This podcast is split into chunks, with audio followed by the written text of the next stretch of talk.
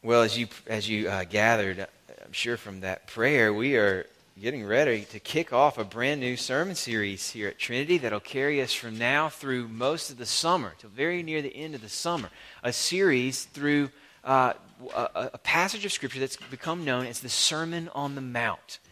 It's a passage that occurs in the Gospel of Matthew, one of the earliest stories about who Jesus was and what he did and what kinds of things he taught. And this sermon represents probably the largest extended section of teaching that we get straight from Jesus himself. It's almost like someone was there taking notes, almost like it, this isn't what happened, by the way, but it's almost like one of those guys who or, or, or, gals who sits next to the judge at a trial and they take they have a little weird little machine with the small slips of paper and they're they're taking I guess it's in shorthand they're taking dictating everything that's said during the trial. It's almost like somebody was there on this mountain with Jesus, taking down in shorthand what he was saying, getting ready for all of us who 2,000 years ago were going to need to know what he said. Now, one of the things that I'll go ahead and tell you up front is that you're probably, probably going to be somewhat, at least, familiar with what gets said in this sermon. And that holds true for you even if you're not a Christian. Even if you're here this morning uh, without much knowledge of what the Bible teaches or about who Jesus was or what he was about, um, this is a sermon that will probably resonate a little bit with something you've heard in your past. So, for example, it's got tons of familiar quotes. For example, uh, this, is, uh, this is the sermon behind, that, that gives us the, the Beatitudes, these memorable, pithy, poetic statements that, that Jesus starts the sermon with. Statements like, Blessed are the poor in spirit, for theirs is the kingdom of heaven. Blessed are those who mourn, for they shall be comforted. Blessed are the merciful, for they shall receive mercy. Sound familiar? That's in the Sermon on the Mount. It's the passage that gives us the Lord's Prayer, one of the versions of it. Faithful Christians for all time, all over the world, and football players in locker rooms all over the Southeast have been reciting this Lord's Prayer since Jesus gave it to us. It's a beautiful prayer, one that we're going to unpack at length together. It should be pretty familiar to you. It's a passage that includes the golden rule do unto others as you would have them do unto you. And it's the passage that includes everybody's favorite Bible verse. And no, I'm not talking about John 3:16. Matthew 7:1, judge not lest you be judged. The theme verse for the modern West if ever there was one. It's a passage that's familiar to us, but I'm afraid it's not a passage that's that's very well understood by us. Here's what one pastor wrote about the Sermon on the Mount in a, in a, in a guide to that sermon that I'm going to recommend that you guys get. I've got a, uh, this is, uh, just pause right here and, and make a first of several pitches for resources that are going to be helpful to you as we unpack the Sermon on the Mount together the next few months. This one is a, a book called The Message of the Sermon on the Mount by one of my favorite pastors, John Stott. He pastored in England in the 20th century. He's dead now uh, but had a long and faithful ministry in London uh, and, and did a lot of writing as well. This is a, a, really accessible, brief overview of the Sermon on the Mount. It'd be great to get a copy of this and just read the texts that we're going to be talking about on a Sunday. You just read the passages of this book that correspond to what we're going to be talking about. It'd be very helpful for you. Here's what he says, though, about the Sermon on the Mount. I think it's true. He says, The Sermon on the Mount is probably the best known part of the teaching of Jesus though arguably it is the least understood. And certainly it is the least obeyed. Probably the best known, arguably the least understood, and certainly the least obeyed. What we want to do this morning, as we take a bird's eye view over everything we're going to look at together in the next seven months or so, what we want to do this morning is set ourselves up to understand the sermon and to look ahead to how we might go about obeying the sermon. Two simple questions. What's the sermon about? Not my sermon, Jesus' sermon, Sermon on the Mount. What's the sermon about? And how can we put the sermon to good use? What's the sermon about? How can we put the sermon to good use? There's our path for today. We're going to spend most of our time on that first question. And I want to begin by reading the backdrop to the Sermon on the Mount, which you can find in Matthew chapter 4, beginning in verse 23. If you don't have a Bible with you this morning, we'd love to give you one. We've got Bibles uh, at the end of each aisle and on the center of each aisle, flag somebody down who's sitting over there. They pass one to you. We'd love you to have it. Take it with you. It's your copy. This morning we're going to be in Matthew chapter five, chapter four, the end of chapter four, and the very beginning of chapter five to set up our look at chapters five to seven, which are the Sermon on the Mount. Now I'm going to ask you if you would please stand with me in honor of God's word while I read. This is the word of the Lord from the Gospel of Matthew. And he went throughout all Galilee, teaching in their synagogues and proclaiming the gospel of the kingdom, and healing every disease and every affliction among the people. So his fame spread throughout all Syria. And they brought him all the sick, those afflicted with various diseases and pains, those oppressed by demons, epileptics, and paralytics, and he healed them. And great crowds followed him from Galilee and the Decapolis, and from Jerusalem and Judea, and from beyond the Jordan. Seeing the crowds, he went up on the mountain, and when he sat down, his disciples came to him. And he opened his mouth and taught them, saying, Blessed are the poor in spirit, for theirs is the kingdom of heaven. This is God's word. You can be seated. What's this sermon about? That's where we're going to spend most of our time this morning. And I think we got to start there because uh, the familiar title of this sermon, the Sermon on the Mount, doesn't really tell us anything except where he sat when he delivered his sermon. Be like saying this sermon is the sermon on the stage or the sermon on the podcast. It doesn't really tell you about anything about what's in it. It's a nice, vivid descriptor. You know, it evokes all these images in your mind about Jesus seated up on a hill, maybe his voice projecting out over the hill as it goes down. Maybe he's surrounded by other these small rolling hills that you've seen in, in what we now know as the Holy Land. It's a pretty image, but it doesn't tell us anything about what's in there. What's the sermon about? This sermon that was delivered on the mountain. We've got to look for other clues to see what it's about. We've got to look for other clues, particularly to see why Matthew, who was writing this big long story about Jesus, would have wanted to plug this teaching into his story at this point. What role does this teaching section have? Chapters 5 to 7 of Matthew's 28 chapter story. What role does this teaching section play in the whole story? Fortunately, Christmas wasn't that long ago.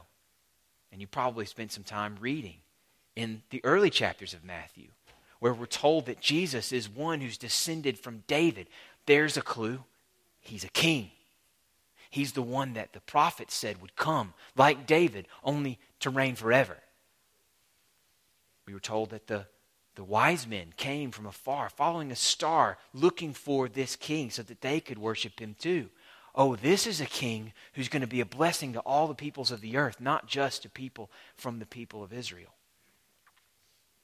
We were given quotes in Matthew 4 of prophets that talked of one who would come from the way of the sea beyond the Jordan to a people dwelling in darkness, that those people might see a great light, that those people who were dwelling in the region and shadow of death would have a light dawn on them. That's something that we were told. And then we're told Jesus opens his mouth and starts teaching. The backdrop are promises of a coming king. Promises of a coming king who would bring in a coming kingdom that had been promised centuries before in Israel's prophets. That guy is here. And then we see Jesus going throughout all Galilee. In the passage we read, Matthew 4, beginning in verse 23, teaching in the synagogues and what? Proclaiming the gospel of the kingdom. All that language about a king who is coming, now Jesus is applying it to himself and to what he has come to do. And that raises for us a question. If Jesus was going around everywhere talking about the gospel of the kingdom, what was he actually saying about it? What is the gospel of the kingdom? That's why Matthew plugs this passage in at this point in his story. He wants you to know what Jesus was saying when all these crowds were flocking to him. What was Jesus teaching about the kingdom? So, what is this sermon about? I want to unpack that phrase from Matthew. that Jesus was going about proclaiming the gospel of the kingdom. I want to unpack that phrase to introduce you at a bird's eye level to what the whole sermon is about. It's a sermon that's about the kingdom, and it's a sermon that's about the gospel. Right? Those are our two uh, poles, if you will, that we're going to use to get, some, get our bearings here under this question about what's the sermon about. It's about the kingdom, and it's about the gospel. So, the kingdom is where Jesus begins. It's what Matthew says Jesus has been talking about. When he opens his mouth to teach his disciples who gathered around him, the first thing he says is, Blessed are the poor in spirit, for theirs is the kingdom of heaven. First thing out of his mouth is a description of who belongs in the kingdom, of who the kingdom belongs to. Then, if you flip ahead near the end of the, cha- of, of the sermon, flip ahead to chapter 7, one of the last pieces of teaching that Jesus gives as he's winding down, we're back on the kingdom again. Chapter 7 says, chapter 7, verse 21 says, Not everyone who says to me, Lord, Lord, will enter the kingdom of heaven, but the one who does the will of my Father who is in heaven. Not everyone who says, Lord, Lord, who professes allegiance to the king will enter the kingdom of heaven. Starts the sermon talking about who is in the kingdom, ends the sermon talking about a warning who's not in the kingdom. But from beginning to end, what he's talking about is the kingdom. What he's talking about is where the kingdom shows up, what it looks like to live in and for his kingdom. Think about it this way the subject of his sermon is what is answering a question. What will followers of Jesus who belong to this kingdom be known for? What will they be known for? Peoples get themselves an identity, don't they? When I was in grad school, one of the things that I studied most was national identity, how nations build for themselves a sense of themselves and then try to communicate that to other people, try to set themselves off from other nations. It's different to be an American from a Canadian, right? I'm going to let you guys go ahead and fill in what those differences are. I wouldn't pretend to fill that in for you, but it's different. It's different to be an American than it is to be an Englishman or a Frenchman. We all have, we all have stereotypes in our minds that help us to group people together and, and, and, and label them. As a Southerner, I'm more than familiar with these stereotypes. It won't surprise you to know, as a Southerner, that I have an affinity for smoked meat that I occasionally draw when it suits my purposes, that I avoid direct speech at all costs, under all circumstances. It's also surprising when people don't fit the type, right? It might surprise you to know that I don't own a firearm besides my Red Ryder BB gun.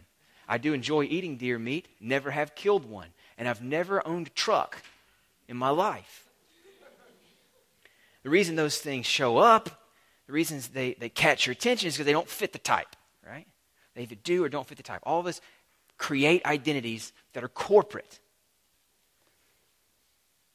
This sermon is a sermon about the kind of corporate identity, about the reputation or the stereotype that should attach to people who are with Jesus. What his kingdom is like. The, the other thing about stereotypes is that they often set you off, set you apart from other groups, whether they're wrong or right. They're, they're meant for making contrasts and distinctions. And that's something you're going to see a lot in the Sermon on the Mount. Jesus saying, The kingdom belongs to these, not these. You should be like this. Don't be like that. Don't be like that. A lot of times, what he's doing is charting this path between pagans on the one hand who, who don't honor the uh, who aren't who aren't terribly religious in the ways of, of the people of Israel. They don't think about things the way that the Jews had. And then and then also saying, don't be like these people over here who are super religious, but only on the outside who, who, whose religion is a means to making themselves feel better, look better in the eyes of other people. He's charting this path in between it. Don't be like them. Don't be like them. Be like this. He's trying to show us where the kingdom shows up, what, how, how the kingdom is different from other ways to be. I hope that makes sense. Let me point you to a couple examples. It's a counterculture that Jesus is trying to describe here he starts with the character of kingdom citizens in chapter 5. So the next two months, basically, we're going to go real, real slow through this section known as the Beatitudes. The blessed are the poor in spirit, for theirs is the kingdom of heaven. Blessed are those who mourn, they shall be comforted. Blessed are the meek. Blessed are those who hunger and thirst for righteousness. Blessed are the merciful. Blessed are the pure in heart. Blessed are the peacemakers. Blessed are the persecuted, those who get a bad rap for standing out. All, all, all we're seeing here is that this certain character internally defines people who are in the kingdom. But then, then from that place in chapter 5, he moves outward and he says, those people who are marked by this kind of character, they're going to be salt and light in the world. That's the next passage in chapter 5. He says, You're going to be salt, salt that preserves, that flavors, that brings good taste into the outside world. Those who are not of the kingdom will be helped and benefited by those who are. You'll be a light that can be seen in the middle of darkness. You see how that, that stands out from what's normal. It's a counterculture that has an influence, a positive influence on the cultures around it. Then he talks about all the different ways that you should be different. He talks about anger in chapter 5, about how anger and murder, uh, how, how you've, you've heard that you're not supposed to murder, but I'm telling you, if you're even angry in your heart, against your brother, you may as well have committed murder. So, people who are in the kingdom, they're different. They respond to other people's flaws differently. Then he talks about adultery. You've heard you shouldn't commit adultery, but I'm telling you, you shouldn't even lust after a woman. If you do that, you may as well have committed adultery in your heart. You look at other people's bodies differently if you're in the kingdom. Then he moves on to a passage about enemies, about how you've heard that you're supposed to love your neighbor, but I'm telling you, your neighbor's not the people that you like. It's not just your brothers and your sisters. Your neighbor is your enemy. I tell you, you, you should even love your enemies. What good is it if you, how are you different from anybody else if you love the people who love you? That's what he says at the end of chapter 5. So, people in the kingdom have a different posture for, towards their enemies than people who aren't in the kingdom. Chapter 6 just keeps on going with this catalog of differences. People who are in the kingdom spend their money differently for those who are in need. They save their money differently. They don't treasure up things here on earth as if they weren't just going to get eaten up by moths and by rust, as if they wouldn't just be stolen away either by, by some thief or by death itself. They don't save money the same way that people outside the kingdom save money. They don't look to the future in the same way. Talks about worry and anxiety, and how those who are in the kingdom trust that their father's got them, that he clothes the lilies of the field and he takes care of the birds who don't do anything to save up food for themselves. He just, they just trust they're going to have what they need and he gives it to them. So, how much more would your father pr- provide for you? Those who are in the kingdom don't worry about the future in the same way that others do. I hope those examples make the point. What's the sermon about? It's about the kingdom. It's about where the kingdom shows up. It's about the kind of identity that sets people in this kingdom off from other kingdoms. It's a kingdom in which righteousness always shows up. The sermon's a helpful reminder that we ought not expect to fit in. We ought not expect to fit in if, you're, if we're with Jesus. And it's a, it's a guide for us into the ways we ought to expect to stand out. But before we move on, so, so I've said, what's the sermon about? Two poles for us kingdom and gospel from Matthew's summary. Before we move to gospel, I want to make sure you notice something that's going to be really important for connecting with the message about the kingdom Jesus is going to be communicating to us. Something really important. You can't miss it. We talk a lot about how this sermon is where is, is calling us as people in the kingdom to stand out, to be different, to have a visible difference. But there's another strong theme in what Jesus says about the kingdom that, that we've got to have in our minds to hold in check something we might do with this call to stand out, something that can't be done if we're to represent Christ well. Here's a tension here. Yes, the kingdom always shows up on the outside. That's true. But though it always shows up on the outside, it's always rooted on the inside. Jesus' followers will have a righteousness that stands out, that looks different, that's noticeable. But Jesus' followers are never righteous just because they want to stand out. So, for example, look at verse, look at, at chapter 6, verse 1. Jesus says, Beware of practicing your righteousness before other people in order to be seen by them for then you'll have no reward from your Father in heaven. So when you give to the needy, he continues, sound no trumpet before you. Oh, that's a convicting image, isn't it? When I think about what percentage of the, of the quote unquote good things I do in a given week do I only do if somebody's around to hear me blow my trumpet? When you pray, he says, verse 5, don't be like the hypocrites. They love to stand and pray in the synagogues where everybody's listening, where they can sound all churchy and people are impressed by it. Oh, that guy, he gets it.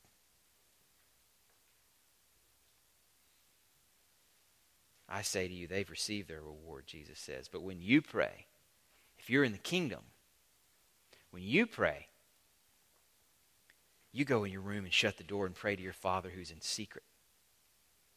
And your Father who sees in secret will reward you. When you fast, don't look gloomy like the hypocrites. That's verse 16.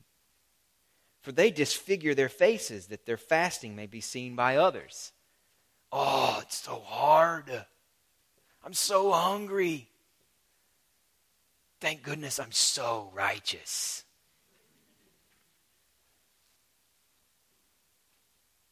I say to you, when you fast, anoint your head, wash your face, make sure you're looking good when you go out. That your fasting may not be seen by others, but by your Father who's in secret. What are we talking about here? The sermon's about the kingdom. All right, there's your big picture. But this is a king, and this is a kingdom that shows up on the outside. Should be different. People should be able to look at you and tell you're with the kingdom. You shouldn't just blend in. But if you are with the kingdom, you will never look different in order to look different.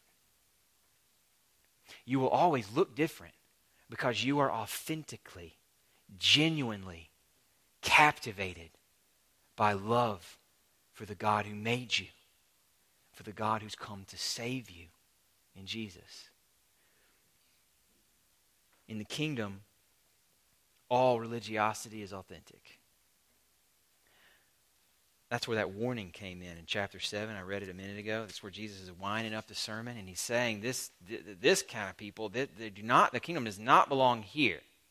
Here's what he says. This is chapter 7, verse 21.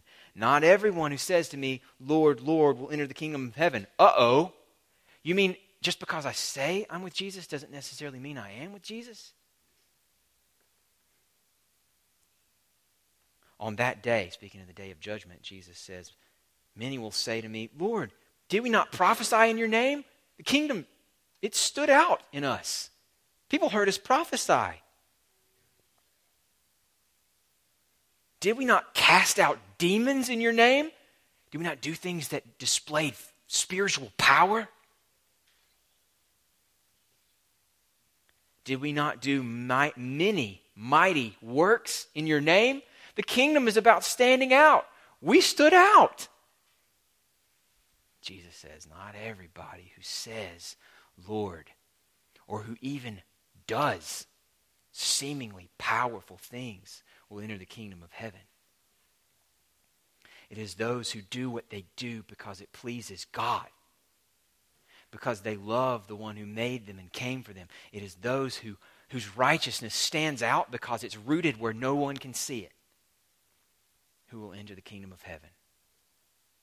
I recently read a, a really captivating book. It won the Pulitzer Prize a few years ago by a guy named Adam Johnson called The Orphan Master's Son. It's set in North Korea. Having never been there or read much of anything nonfiction about it, I can't speak to whether it reflects that society. Um, but it was not a pretty picture. It was a, a, a novel about what it's like to live under the microscope. of a state with absolute power who can do with you what it will and who always sees everything. Follows the course of, of a couple major characters who, who are trying to navigate life and find some sort of meaning and freedom in the midst of it, of this totalitarian regime. But one of the things that I, that I really know, stood out to me about the book, about the story, less to do with the plot. I'm not going to spoil it for you. You can read it yourself sometime if you want to. But one of the things that I just noticed about the way of life it described, whether it's true of North Korea or not, uh, is, is that you had a lot of people whose kingdom identity, whose identity with the way of life of the Democratic People's Republic of North Korea, something like that, showed up. But over the course of the story, you could see that it was coming from some very dubious places. What showed up was rooted in some very dubious places. So everybody was professing love for their dear leader. That's what they call the ruler of North Korea, the dear leader. Everybody was professing love for North Korea as the greatest nation on the face of the earth. Everybody was sort of sympathetic for all those poor people who lived in South Korea or Japan or America. Those were the countries they didn't like. They thought that they were just you know dominated by poverty and and by uh, you know repressive governments. Not us, not here in the in, in the Democratic People's Republic of North Korea. But there were different ways of showing this kind of affection for their government. Some people were just saying it out of fear. They would talk about and praise their dear leader because they knew that the people around them might turn on them and report them for sedition if they didn't. They didn't love their dear leader. They didn't love where they lived or what they lived like. They just knew that they had to put on or else they might get punished. Others really did buy in. They really did love the dear leader and love living in North Korea, and they were really always on the lookout for people who they could turn in, for people that they could that they could bring to the government as those who didn't have the affection necessary for people who want to thrive in this government, in this in this society. Their outward display, their kingdom identity was rooted in self-righteousness and condescension towards others, and a desire to find people who don't fit the mold and get them out. Two ways that kingdom showed up rooted in fear, rooted in pride. Both of them ugly. Both of them have no place in the kingdom Jesus is describing here. This is a kingdom that shows up, but not among people who are too afraid to be different not among people who think they've got it all figured out and, and look down on all those who don't. This is not the kind of righteousness you can ever fake. So, if you're considering Christianity this morning, it, it could be that maybe one of the things that's held you back from becoming a Christian before now is that you feel like the church is full of phonies. And you know what? And a lot of times, yeah, has been. A lot of times I've been phony.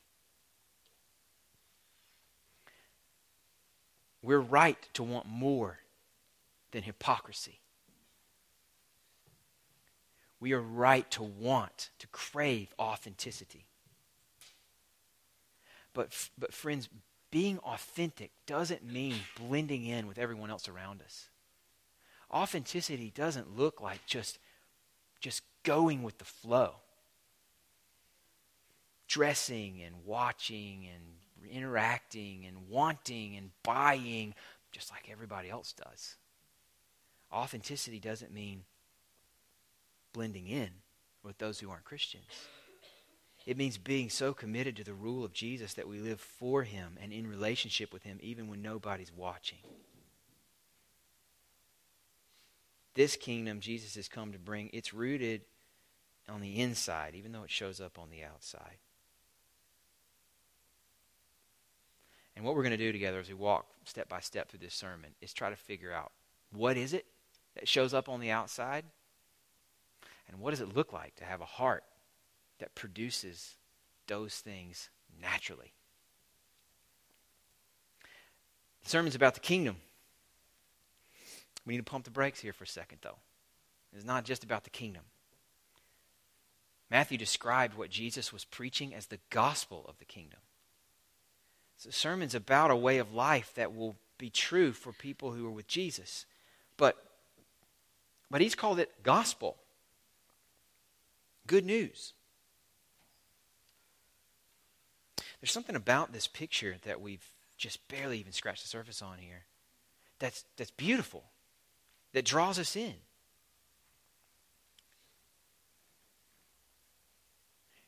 I remember when I was a kid, uh, I don't know if they still sell these things. I haven't seen one in a long time, but I remember my grandparents used to have one of these lights that you'd hang up on your porch. Maybe this is a southern thing, I don't know. One of these lights, it's a kind of a blue light, and it's always got this buzz to it, and it draws moths into it, and then zzz, it zaps them, kills them. Anybody else? Show of hands, just real quick. Anybody else seen one of these lights? Oh, most of you have seen these. I think of the Sermon on the Mount as a lot like one of those lights. Because there's something about its picture of a way of being, a way of living, that's beautiful. It's drawn in lots of people who aren't Christians, who really haven't had anything for the rest of the stuff that's in the Bible. Talk of death and sacrifice and blood and, and, and, and the need for you know, taking up one's cross. People who would reject a lot of that uber religious language really like what Jesus has to say here. Who doesn't like the idea of a society where people respond to a request for spare change by taking you over to the ATM and pulling out a stack of 20s? That's the image Jesus gives us. If someone asks you for your shirt, give them your cloak too. Don't hold your shirt back, give them everything. Who doesn't like the idea of a society where people who res- respond to an insult not by punching somebody out or pulling a knife or pulling a gun, always escalating in would be self defense, but respond by turning the other cheek and loving those who are their enemies? Who wouldn't want to live in a place like that? Gandhi is said to have meditated on the Sermon on the Mount even daily in some stretches as, as a window into the kind of world he was for a world where nonviolence reigns and people love one another. John Adams, nobody's, uh, nobody's uh, image or example of a, of a faithful week in, week out Christian, wrote to Thomas Jefferson famously that the Ten Commandments and the Sermon on the Mount contain my religion. There's a rule follower for you right there. Ironic, isn't it, that he helped to lead a anti-government uprising? I digress. People like the Sermon on the Mount even when they're not really into the rest of the package. So we're drawn to it. There's something beautiful. We're drawn to it like a moth into one of these beautiful blue lights. But you get too close to the Sermon on the Mount and you're going to get burned. You're going to get zapped. Because the Sermon on the Mount includes things like, like this from chapter 5. You've heard that it was said, You shall not murder, and whoever murders will be liable to judgment. But I say to you that everyone who's angry with his brother will be liable to judgment. It says this about lust. You've heard it was said, You shall not commit adultery. But I say to you, everyone who looks at a woman with lustful intent has already committed adultery with her in his heart. If your right eye causes you to sin, tear it out and throw it away. It's a sermon that concludes in chapter 5 with this statement You, therefore, must be perfect as your heavenly Father is perfect. What's your application from the Sermon on the Mount? Why don't you guys just go on and be perfect? How about that? Just be perfect. I don't know about you, but that doesn't initially sound to me like gospel. That sounds to me like, like guilt almost. Where's the good news here? When I know that this image is one that doesn't look a whole lot like me. Friends, here's the thing you got to recognize. You got to recognize that where Jesus, who Jesus is talking to here are his disciples. The very beginning of, the, uh, of chapter 5, what we read was that he saw the crowds, he went up on the mountain, and he addressed his disciples. His disciples came to him, those who were already called out by his grace, those who had already had him put his seal on them, who had already been brought in by his love and his affection He's talking to those who are already part of this kingdom. What we're going to unpack together in the Sermon on the Mount is not a standard for gaining admission to the kingdom. It's not what you got to do to get in. It's what will be true of all those who are in. Don't miss this, friends, or the Sermon on the Mount will just depress you if you take it seriously enough to realize you aren't the rock star you think you are. The Sermon on the Mount will depress you week in and week out unless you realize He's not giving you a test for entrance into the kingdom. He is describing a promise of what will be true in the lives of everyone who is in the kingdom. He's talking to his disciples. When he said that you got to be perfect as, his, as your heavenly Father is perfect, Jesus meant that. He wasn't just trying to get us depressed so that we look to him in faith. It's more than that. He meant it. He wants us to live like the Sermon on the Mount describes. But he's not saying you ought to try to be perfect. He's saying you must be perfect. There is no place for you in the kingdom short of your perfection. And not one of you can do this by yourself. But not one of you can't do this by grace. You must look like the Sermon on the Mount describes. Not one of you can do it by yourself.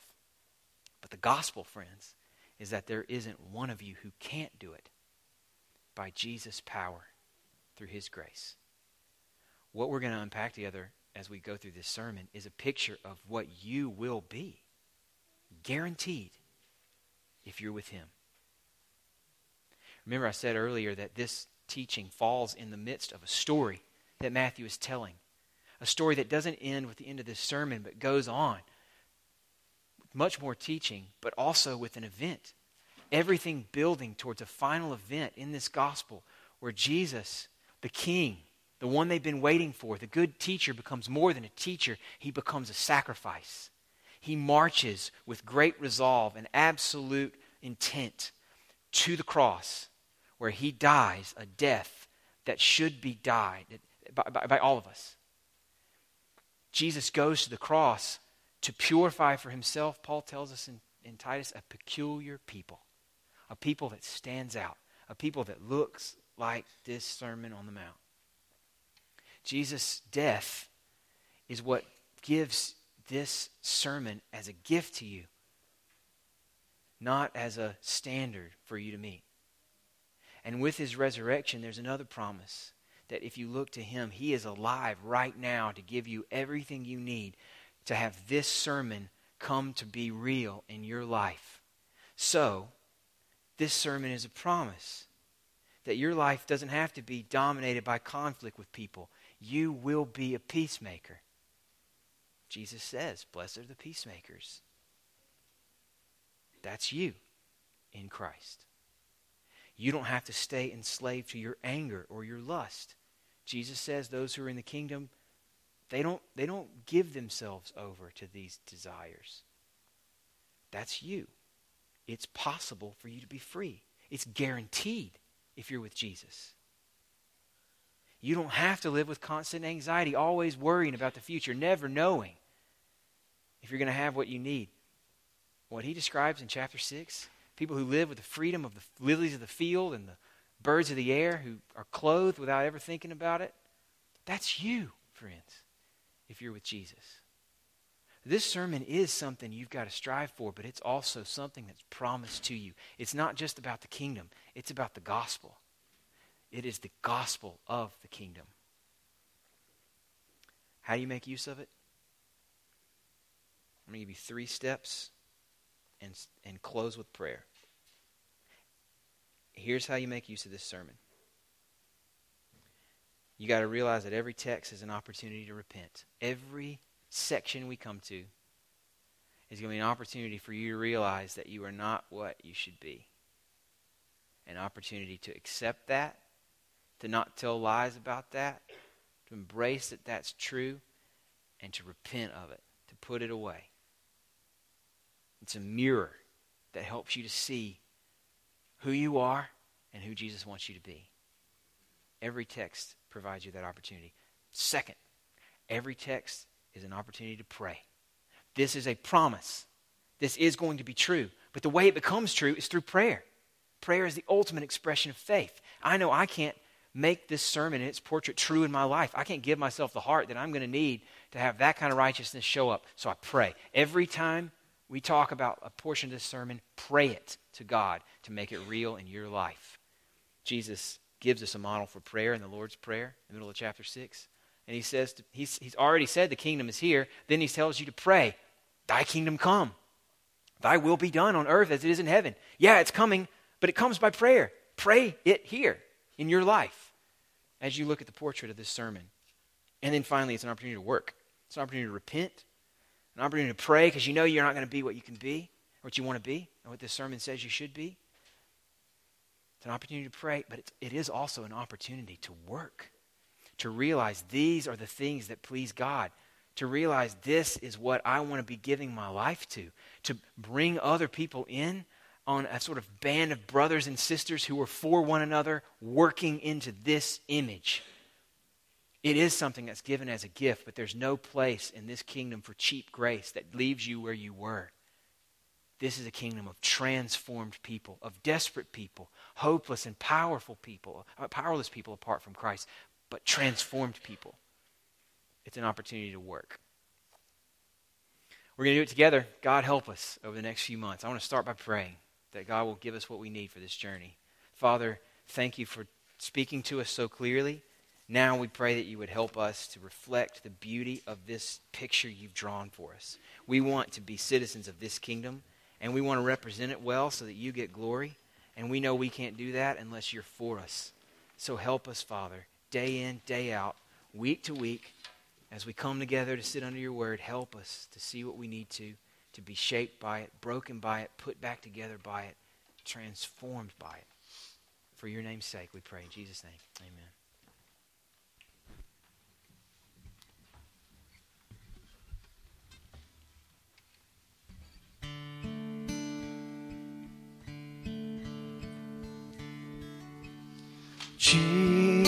Jesus, I my cross have taken on to lead and follow thee, destitute, despised, forsaken thou from hence my all shall be.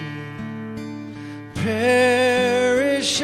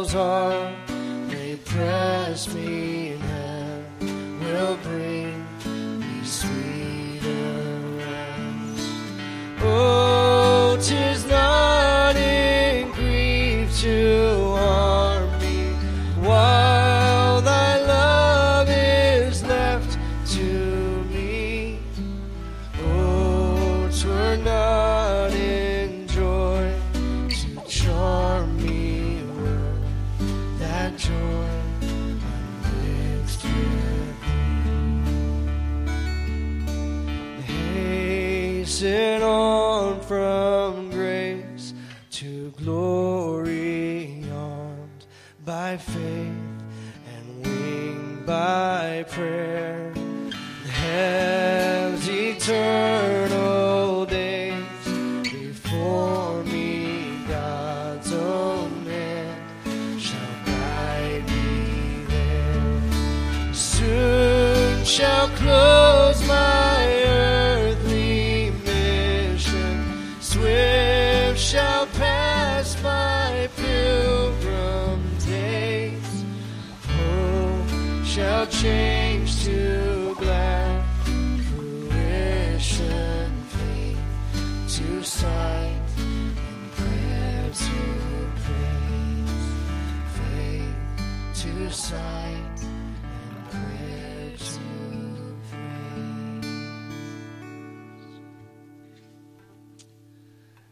continue to worship this morning.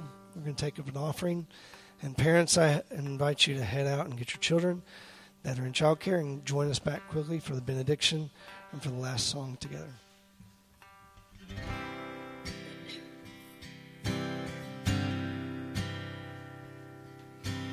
Holy Spirit, living breath of God, breathe new